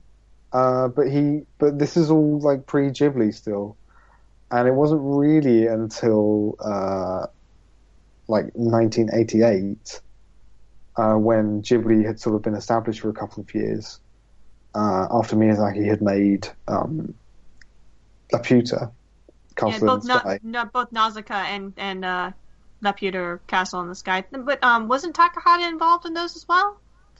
He was, I think he was involved in like a, as like a producer. He he pro- yeah, he, yeah he produced. Um, he was a producer on on Nausicaa and Castle in the Sky. All right. Um, and he also like was involved with lots of Miyazaki movies after then as like a music producer and things like that. Um, but yeah, Grave of the Fireflies is like his. It's probably his most famous film, I think. I'd say so. Yeah. Yeah, that was the first. That was the first one he really directed for Ghibli. Yeah, that was the first one that I saw as well, and I had no idea it was him. I was just um, of an age where I was just seeking out lots of anime. It was actually like around the same time like I was watching Cowboy Bebop and Ghost in Mhm. the Shell, and Grave of the Fireflies sort of popped up. Um, I think it's I I don't know. I think it's not really characteristic of him. Uh, have, have sorry, have you guys seen it? Grave of the Grave of the Fire- Fireflies. Yeah. Uh, Yes, I have. Okay. like I said, I, I'm I'm still a bit wary about stepping into that movie, but um, I am planning on doing it. It's, it's I have it is- only seen it once. seeing. I've only seen it once as well. I think that's enough. Yeah, I know. I do you know what? That was one. Um, I think I might have even seen it the same year that I saw um, Requiem for a Dream, and I remember with that movie as well, it ending and me going, "Okay, thanks. I never have to see that. I never have to see that again." and I think I pretty much felt the same way about Grave of the Fireflies. It's a beautiful film. It's Hmm. just uh, incredibly, Just why would you do that to yourself? yeah. Um, Like- yeah, it's it's it's a really, you know, uh, I don't I don't really know I don't really know what to say. I mean, culturally, it's it was an achievement because, you know, Takahata. I, I, I think maybe it was characteristic of him in that sense that he was trying to push the limits of what animation was considered being able to do. And he, from all accounts, especially with this movie, it seems like he did that. It's just that, in terms of just general audiences, you know, you could have a whole bunch of new viewers coming in to see it, but then once they've seen it, they probably aren't going to see it again. Yeah, I mean, this is the kind thing. I of mean, can kill, at least at the at least in theaters, that can sometimes kill a movie. Let us Yeah. remember that it was released on a double bill in Japan with My Neighbor Totoro. Yeah, And the question has always been, what order did they show them in? I know the answer to that. which way? Which way? Apparently, it depended on where you saw it. Oh, So certain, it was a lucky dip. certain places, I would imagine you'd probably have Grave of the Fireflies last. Not Oh. not because it's like you know saving the best for last or anything, but I'd imagine by then the kids are probably quite fidgety or just I'm so a happy, I'm so happy. Then you watch it and they're like, oh my and it's god. like, oh, all the hap- all the Oh, happiness is gone. I mean, I'd um, I'd probably, I know, I'd probably guess that maybe it would have been a struggle for Grave of the Fireflies to be released without Totoro. Oh, naturally, it's the other way around. Oh, really?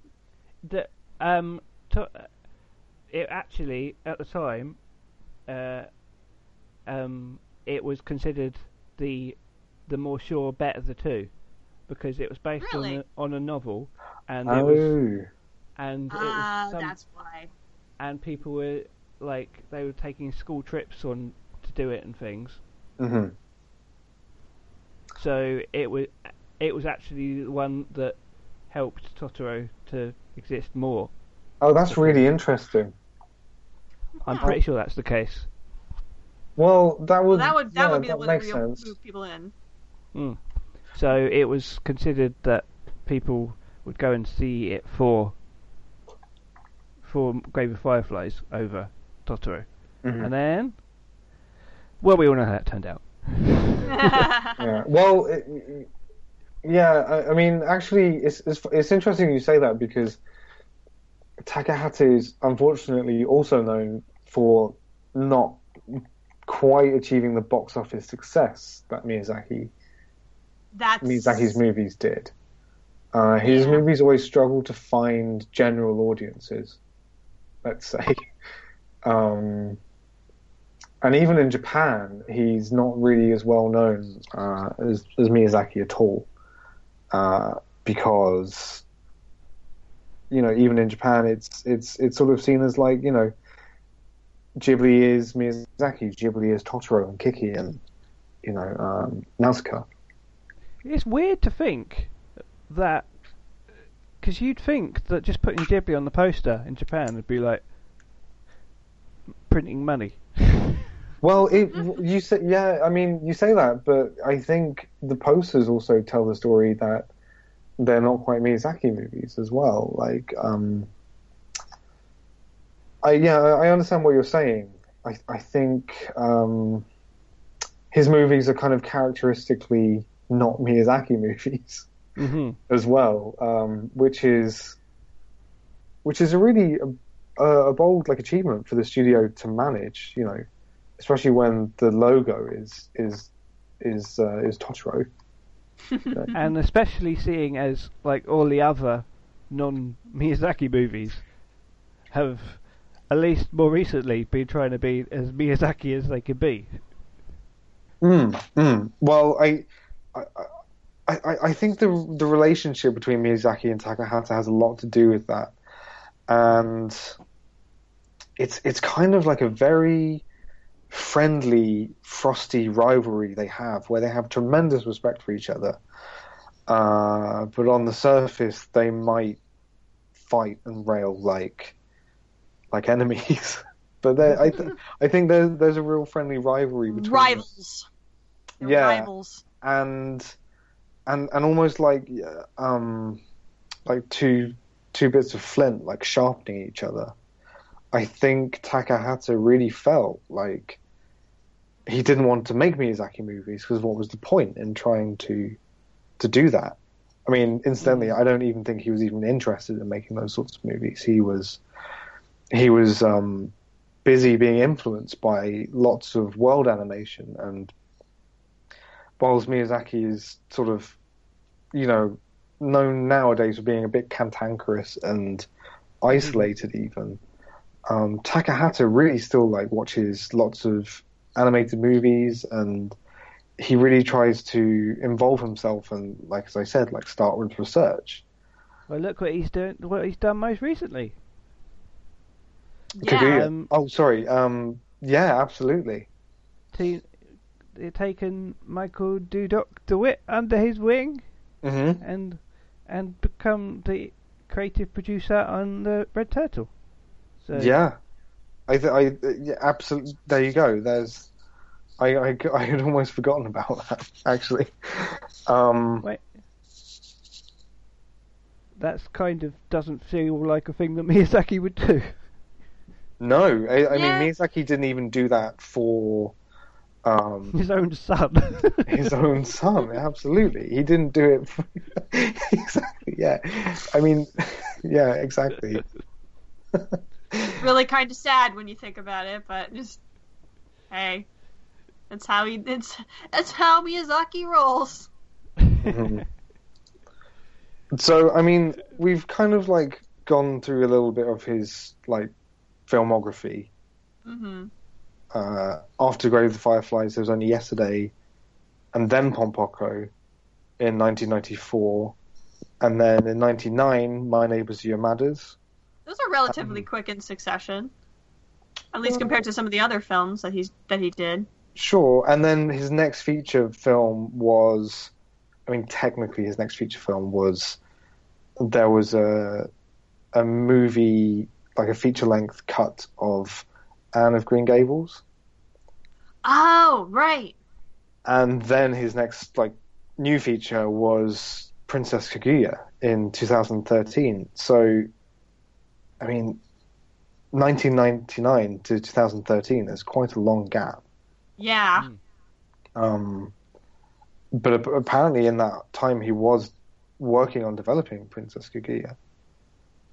Um, s- s- so yeah, I mean, maybe it's it's worth kind of talking about who he is because we've spoken about like his projects and like what for you guys is a Takahata film? Like, what, how do you think his films characterize themselves differently uh, to the other Ghibli movies, perhaps?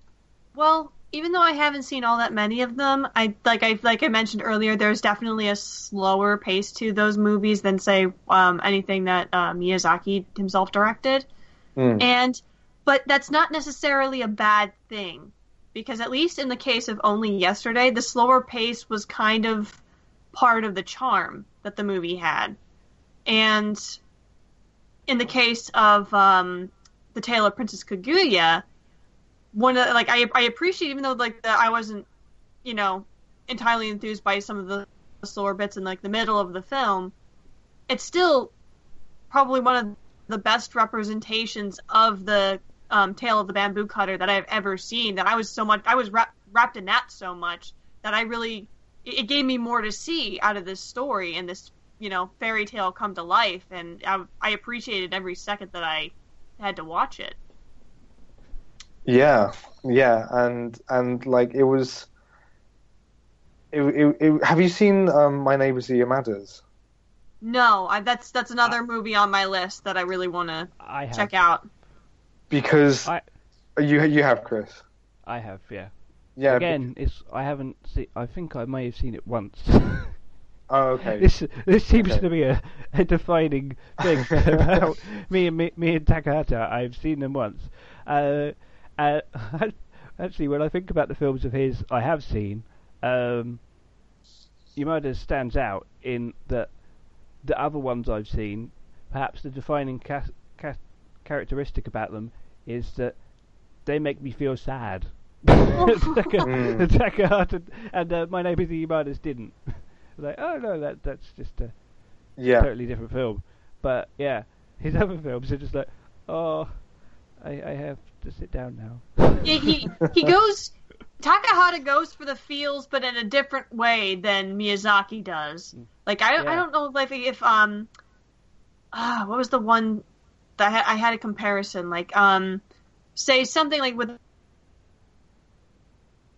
it'll, it'll go something that's more like heartfelt like you know a bit more obvious I guess like when for as an, an emotional moment but with Takahata, it's definitely more subdued. Like I remember when I was watching only yesterday, and you have that one uh, flashback sequence where um, the main character, she's as a as a child, she's having trouble with math, and uh, that exchange between one of her sisters and her mom about how she's she can't do as well as Mm. everyone else can. Like that's that definitely hit me in the feels, but that's only because I had like but part part of the reason was I had, you know, emotional personal connection to that moment, but also it just it's like you said, it's, it's different. It's a different kind of it's like it's something that you wouldn't really consider a mo- emotional moment for a lot of people, but just but for me it, it really hit home. So I don't know. It's it's just it's it like Yeah, I said, no, it I- hits you in I different ways. You've really pinpointed on something interesting, which is, yeah, he doesn't go for big crowd pleaser moments, uh, where you can kind of sense him, like like Spielberg, you know, kind of playing the audience. He's he's exploring dramatic themes and and characters in in quite honest ways, really hmm and in, and in ways that are not necessarily idealized either. Like if you look at how the parents are depicted in Princess Kaguya, they're not parents that you would necessarily want to have. No, especially not the dad. They're, but, but they are the parents that actually you might have, and they're the parents that are. And um, there's a sort of like a forgiving honesty in, in how they're depicted. You know, he's saying these people aren't perfect, but they're trying, and Like um, actual people. Yeah, absolutely. And I think like the people in Only Yesterday really are like that for me. Totally. From start The- from start to finish. The family is not a rosy unit, really. No. um, there's you know the stoicism and the sort of stuffiness of the father is is not shied away from, and also the sort of the like you were saying the mum as well. She's she's depicted as someone who's struggling to to raise a family essentially. Mhm. And- And, and then these- also having to make decisions based on what the father says is okay. And if Mm. he says no on anything, then it's it's his word or nothing. Yeah, but but in a in a in in a strange way, I think in these in, in these moments, I, I think Takahata is actually more universal than Miyazaki hmm in in terms of depicting people really and and offering a a worldview which which is quite relatable. Mm-hmm. Whereas Miyazaki kind of shows how people how how he wants people to be. You know, he wants to be in Miyazaki's world. It's like everyone on your street is like the kind auntie who you never had. Uh, you know, and he's kind of depicting the world that he wants to see. Whereas Takahata is a bit more unflinching in depicting how things are. He doesn't shy away, and and I think you can see this in the fact that he's just directed movies like Grave of the Fireflies, where he Mhm. doesn't shy away from really harsh realities that Miyazaki uh, is only really comfortable suggesting. Yeah. Yeah, one you did like the comparison between the two. One is the optimist, the other is the realist. Uh, yeah, I think that's that might be. I mean, I don't know if Miyazaki's necessarily a complete optimist. no, But but at least think- with the the worlds he depicts in his in his films. You Yeah, can kind of like there there are still bad people in them, but the uh, but they're still it's more of a you know I wouldn't say rose rosy tinted because that's that's not really capturing what he's done you know he's done with his movies, but it's Yeah. it's definitely more like you know the through hard work and perseverance the you know, the heroes or the protagonists of the story will come out on top all the time, whereas Takahata yeah he'll be he'll he's like he'll he'll have the hero the you know hero or um protagonist struggle and then not get anything for their all their hard work. Yeah, yeah, Miyazaki's a little bit more spiritual, perhaps. Uh, whereas Takahata, even though he kind of touches on spiritual themes and things like that, like if you look at Pom Poko, um, he doesn't shy away from the reality of what would happen to raccoons living on land which is being uh, sold off for development. Uh, there are some Mhm. quite harsh moments in that film where you see I've heard about those. yeah, that's just roadkill and these cuddly, these cuddly anthropomorphic uh, raccoons, as they are like in or tanuki rather, as they are in their own environment. Once they run off into the into the um, into the real world, uh, they hit a car. Suddenly, he depicts it. It's a raccoon. That's dead. It's roadkill. Yep. Um, you know, so I I think that's also quite a Takahata um, streak. Yeah, definitely. It's like what what what other um let's see so we have you know Well, the kind of the longer longer paced bit Yeah. more realistic tone to depicting life. Mhm. The the other thing I think which is noticeable, which Sad. is sad. Very sad. The other thing which I think is noticeable is that, and this I I think this is a, as a result of him not actually drawing himself. Um, his movies, he is very open to changing up styles hmm and experimenting with different styles. Um, Like Kaguya. Well, yeah, and, and in actual fact, there's there is uh there's an interesting sort of line of uh, development. I think you can see with his visual styles and his interests. Mhm. Um, he was very very fond of. So first of all, he's really fond of Japanese art, uh, like 12th century, like scroll paintings and things. Um, Mhm. And he, in fact, like he lectures about them, or he has lectures about them in Japan. And he's even written a whole book about how he thinks that 12th century scrolls are really the foundation for manga and uh, anim- Japanese animation Mhm. uh, as it I is to- that. as it is today. Um, and he's and he's sort of like been been influenced by them in terms of creating images which do not necessarily um, have completely realistic renderings of perspective. For example, he's quite interested in how you know you know in like um, those those like vertical scroll paintings, you'll see things arranged in in a way that sort of suggests that something's further away from you just because it's higher in the frame. Yeah. Um, he he kind of takes little techniques like that and cheats things, and he's he's quite playful, really, for someone who who is so academic and like tied to research. Um, anyway, so he was he was looking at those and trying to figure out a way to get animation to uh, achieve that kind of simplicity, basically. Because with um, Grave of the Fireflies, it's quite realistic, really. The the proportions of everything are very realistic, and the perspectives are very realistic. Um, and then in only yesterday, which is what, which was his next film, he began to experiment with um, leaving parts of the frame blank, like uh, in the dream in the um, in the flashback sequences. Yeah, yeah, I noticed that. The um, the backgrounds are drawn quite sparsely in a few moments, and that was a conscious effort for him to try something and to but basically what he's what he's um, what he said his reasons for, for doing that is that the more he leaves out of the frame the more your imagination is working and be- being truly involved with the film.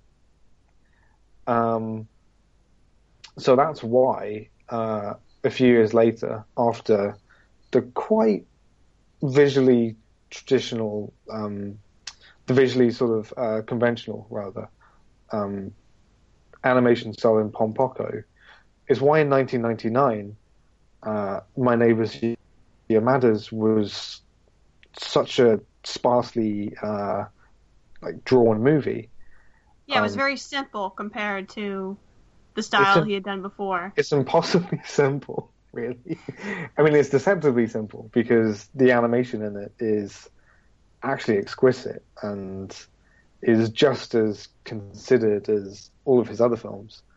Um, but he was influenced by um, there's a Canadian animator called Frederick Back, um, who he actually became friends with, uh, Mhm. and who unfortunately died in uh, 2013. Aw. I think, or 2014, maybe at the beginning of 2014. And he was very influenced by his work. Um, he made a short film called Crac, um, and another one called The Man Who Planted Trees. And Takahata was blown away by how Back was able to sort of evoke um, evoke an entire world with a few lines. And he thought, well, this is basically what the Japanese scroll painters kind of were trying to do. They're evoking like great vistas with a few spare lines. So that's why My Neighbors Yamadas looks the way it does.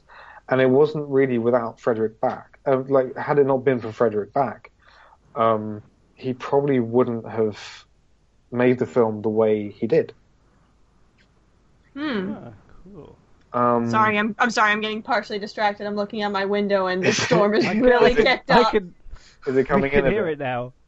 Oh, can yeah, you? like it's no, the, uh, the the trees are being bent over backwards and everything. I'm just like, wow. I I, I recognize that we were going to be in one of the the worst parts of it, but I didn't think it would get this bad.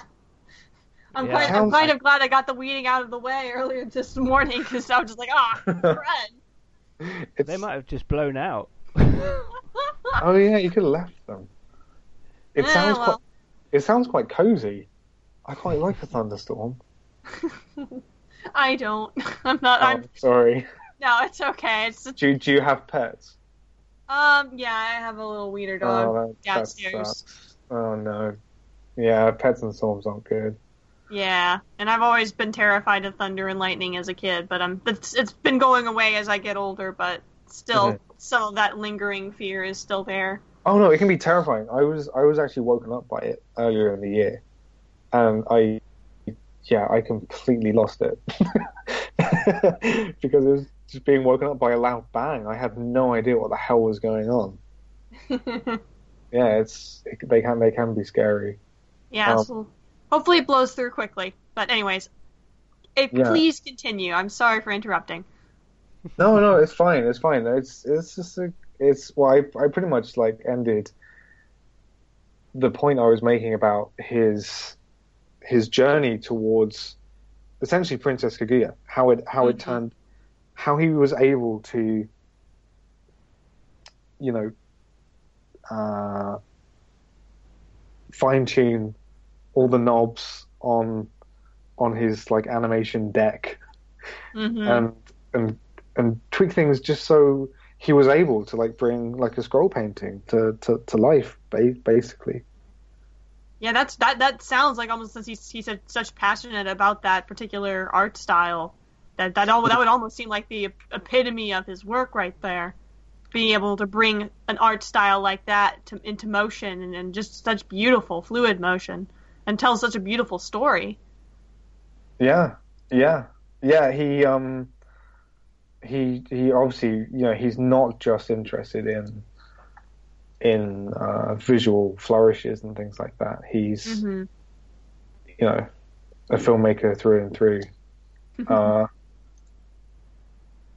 and something interesting about My Neighbors Are Yamadas actually is that um, it played in New York as part of like a Ghibli film festival in 2001, I think. Hmm. And um, at the time, uh, the uh, the screenwriter Michael Arndt was living in in New York, and he went to go and see the Ghibli movies, and he was obviously like blown away by Miyazaki stuff. and he was struggling on a script. He was struggling writing a script himself, actually, at the time. And he saw My Neighbors Yamadas, and he was able to then go back to his script after watching My Neighbors Are Yamadas, and because he felt that that film um, successfully depicted like a, defunct- a dysfunctional family in a loving way, in exactly the sort of way that he was trying to get his script to work. Mm. And the script he was working on was Little Miss Sunshine. Oh. Oh, So without My Neighbors Yamadas, you wouldn't actually have Little Miss Sunshine. Oh, Which, wow. which seems like a really odd like line to draw, but it's true. And he's actually one of the biggest Takahata fans. Um, yeah, interesting. yeah. Um, I really like My Neighbors Yamadas actually. It's really fun. Like, it, it is long. It's way too long, but it's it's a it's a little bit like The Simpsons at times in how, like, it, it is a dysfunctional family and it's not a perfect world, and they do argue and r- rail up against each other. Uh, there's an interest. There's a review of that that's been published on AFA this week from oh, Christoph. right. Oh, fantastic! Yeah, so it all ties in nicely. Did he like it? Oh yeah, yeah, he loves it. Good. It it's it's another Stone Cold AFA classic. Woohoo! Well, it's it's really like it's one of the Ghibli movies I could imagine. You know, being an HMV, faced with all the uh, the covers there facing you on on on the DVDs, probably not being so keen on. Hmm You know, because it does look very simple and it's I mean structurally it's it's like a comic. It's like a compilation movie. It's a bit more like the um the Peanuts movie than Mhm. than a Ghibli movie, really. Yeah, it is. It is like a newspaper comic, isn't it? Yeah, it's inspired yeah, by. it's based on so. on a newspaper comic strip, which is which is really why it's so simple visually. hmm So yeah, interesting. Anything else you That- guys want to talk about, or I don't know. There's so much. It's like he's he's seventy. How old is he? He's he's like seventy four. No, he's think- he's seventy nine. He's eighty He's- or something. Yeah, yeah, I was going to say he's more like 78, 79, I think. I think he's eighty odd. So you know, it's quite a quite a feat to uh, try, try and um, you know encompass like that career in um in in a, in a short time. mm-hmm. Uh, yeah, he's, uh, he's he's done a lot. He has done a whole heck of a lot. He he has, and, I, and I, I'm pleased that people are like finally getting into him because of like theatrical releases like Princess Kaguya and the re-release of Only Yesterday. Um, Well, it's funny because I know with um at least the, the other films like you know My Neighbors the Yamadas and uh, Pom Poko and other uh, you know Ghibli films that he's worked on. I mean, you could watching those films. I'm sure you could tell like that there's a dis you know there the difference in style between those and the other Miyazaki films. But I'm sure at least for a lot of people who don't know a whole lot about him would just assume those were also Miyazaki's handiwork when they really weren't. that's yeah, that's true, and unfortunately, that's kind of what happened with the later um, Ghibli movies. I've seen people mistake Arrietty for a Miyazaki film, and Yeah, when it's not. No, no, not at all. But I think Takahata really is, pers- is someone who doesn't deserve that because his films, if you bother to look at them, are not really like Miyazaki. Yeah. Um, there there are there are enough tells to in in the, the storytelling and the way and the pacing and just overall look of the film especially in the case of um, only yesterday and, Kag- and kaguya that this is definitely someone else's work yeah, But it yeah, isn't. It is an interesting point.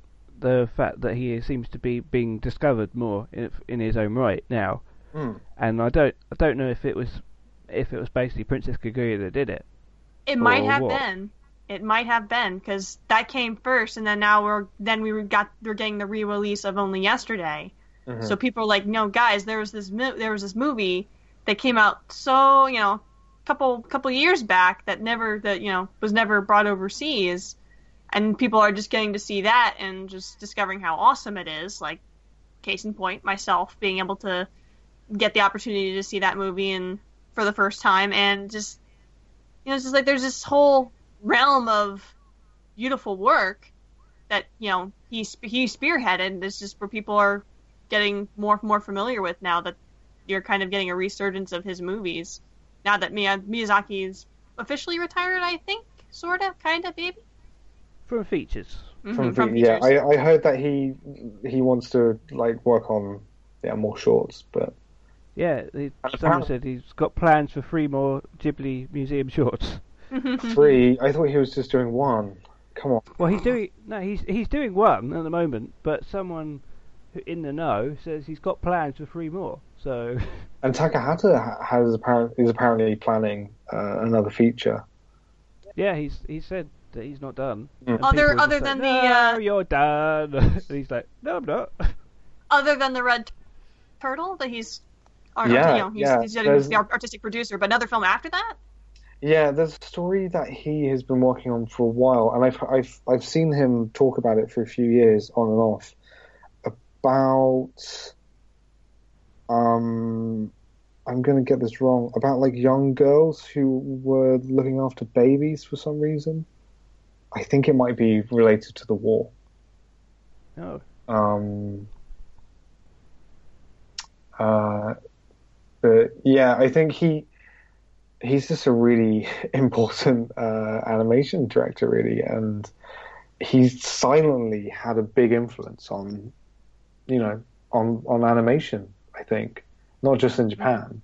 I mean, certainly in Japan, but but but worldwide, I don't think you'd have people like Satoshi Kon or uh, or Oshii really uh, without Takahata, like showing that you Mhm. can realistically depict, you know, quite quite mundane daily day to day things in animation. Uh, Interesting. he's def yeah he's he's he def his work has definitely set a bar yeah, I, Al- one- along with one- Miyazaki. Just just really set a yeah. really high bar in terms of what Japanese animation can do. Yeah, one thing he said was that he he he thinks that so the reason he includes all these all these miniature details and of of supposedly mundane things is he says that like live action films uh, are so common that they sort of almost become part of reality. So he doesn't think that audiences really watch live action features that carefully. However, when you're watching something in animation, you just notice it more. And because it That's kind of true. because it's able to capture things that you do in a weird sort of way, it reflects a more solid reality than how things actually are. Ew. So that's why in only yesterday you have like him tirelessly showing the process through which they turn the safflower into rouge. Hmm um, you know, on on the farm there, because you notice it, and it's true. You do notice it, and you and the the scenes are memorable. Uh, perhaps just because they're animated. I can I can totally believe that. And I think that if you want to know more about more specific films, then you can listen to our back episodes. You can listen to one episode where we talked about the tale of Princess Kaguya Mhm. as our main topic, and we also did an only yesterday one. Well, you two talked about only yesterday because I still haven't seen it. One day, Um, Chris. One day. One day. Um, but I imagine we will return to Takahata once again another time, and we may even do more of his films for specific episodes. But the, the, even though we've talked about it a lot, and probably we should call it a day, but there won't be the last you've heard of us talking about Takahata, I would say. hmm Definitely. and it's been another fun show. Uh, thank you for joining us. Uh, if you enjoyed the episode, then perhaps maybe you'd like to leave us a little review on the place where you found the podcast, like on iTunes or um, Stitcher or podcast.com. Maybe give us a little rating, that'd be nice. And hey, if you leave us a nice review, you can let us know and where we can find it, and we might even read it on the show. Who knows? That'd be awesome. Uh, and hey, if you have anyone's ever got any suggestions what we could cover for future episodes, you know, send us, you know, send us a message because we would love to be able to expand our topics. yeah, drop us an email at podcast at animationforadults.com. And also, you can find us on Facebook, uh, you can find us on Tumblr, you can find us on Pinterest, Google, Plus, and you can find us, of course, on Twitter at AFA Blog. If you'd like to, you could also find us on Patreon, uh, where if you would like to become a patron from $1 a month, uh, you can get some extra extended length episodes and also other bonus episodes and things that are in the works at the moment. We will be able to tell you more uh, in the future, and you can help help us produce more episodes and content and all sorts of things, and help us keep going. Then that'd be awesome. And you can also follow us at AFA Blog on Twitter, and you can find Dan. Where can you find you, Dan? You can find me on Twitter at Hamu. And Rachael. And you can find me on Twitter at Fail2Ninja. Awesome. And you'll find me at Mr. Crystal uh, on Twitter and on Facebook. And we will catch you soon, where we will join. You can join us for episode forty-three. So good night, everybody. Take care. Goodbye. Bye.